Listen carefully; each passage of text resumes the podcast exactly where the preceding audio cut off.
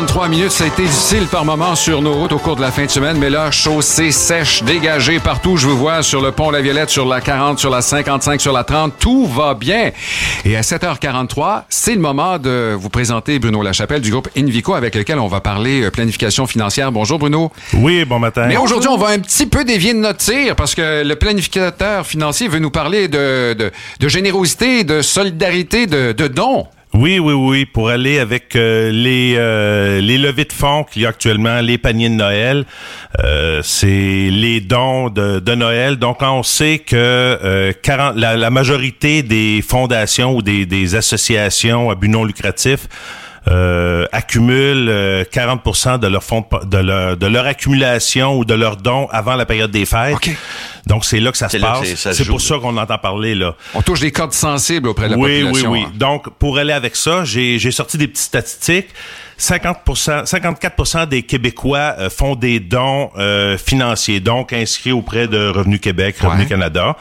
Euh, là, les, les, les, soupers bénéfices, c'est ça qui est le plus populaire, surtout auprès des femmes. Donc ça, ça, ça a une forte demande donc pour des levées de fonds. Euh, les défis sportifs, ça c'est la génération Z qui adore ça. Euh, euh, faire des levées de fonds en faisant une course ou le tour, un exploit, le, le, le, un exploit, ouais. euh, c'est ça, sportif. Et euh, 72% des Québécois font des dons en linge, en panier de Noël.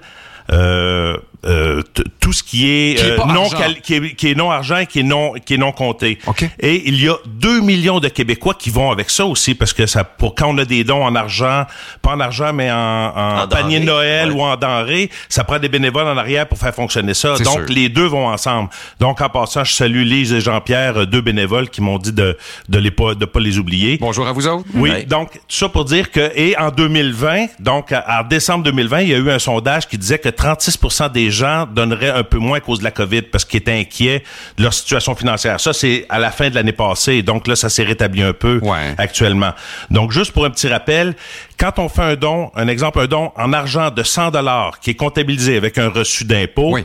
ce don de, de 100 dollars emmène une économie d'impôt de 36 35 de à 35 Donc, donc c'est une économie de 35 dollars sur le don. Donc, Mais ça, c'est peu importe la nature de, ça n'a rien à voir avec, mettons, une personne qui fait tant d'argent par année, euh, tu sais, des, des tables d'imposition, là. Ouais, c'est la grosseur du C'est don. 35, c'est la grosseur du C'est don. la grosseur du don. Donc, si on dépasse 200, tu sais, la limite, à partir de 200 dollars et plus, là, les crédits d'impôt sont plus élevés. Plus élevés. Donc, c'est, c'est relié à ça. Donc, c'est un, c'est un don moyen. Donc, quelqu'un qui donnerait ça, c'est la guignolée. On est habitué de donner un panier, mais juste donner 100 dollars, ça revient à 65 dollars. Donc, ça vaut la peine, des fois, de donner un don en argent, euh, aussi, qui est comptabilisé parce qu'on va, on va se retrouver à avoir un crédit d'impôt en ayant donné ce, ce montant-là.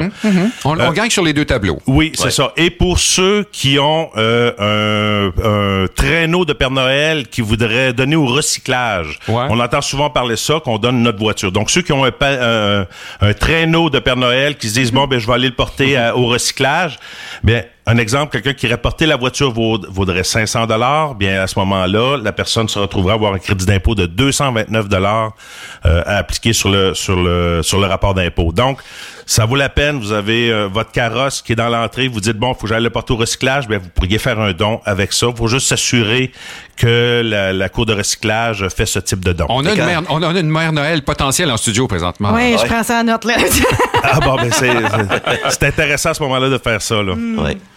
Donc, euh, c'est fait que donc tout ça pour dire que le, le- le- les dons en argent, ils sont importants autant que les paniers de Noël ou le don en linge, c'est important de donner euh, monétairement parce que on va profiter, on est gagnant-gagnant. La, la, la, la, la société qui va recevoir le don va avoir euh, plus d'argent et nous, on va avoir une économie d'impôt. C'est beau. Et Moi, j'aime dire qu'il n'y a pas de petits dons, il n'y a, pas de juste des beaux dons. Et euh, la guignolée, entre autres, c'est une cause qu'on appuie euh, parfaitement, complètement ici. C'est jusqu'au 31 décembre qu'on Ouais. peut donner à guignolée.ca ou encore en textant euh, au 20 222. C'est ça. Donc, si vous avez des questions, si vous voulez planifier ça, ben, vous pouvez nous contacter au 1-888-990-4630. Et soyez Merci. généreux. Merci Ouais. Bruno. À la Merci, semaine prochaine.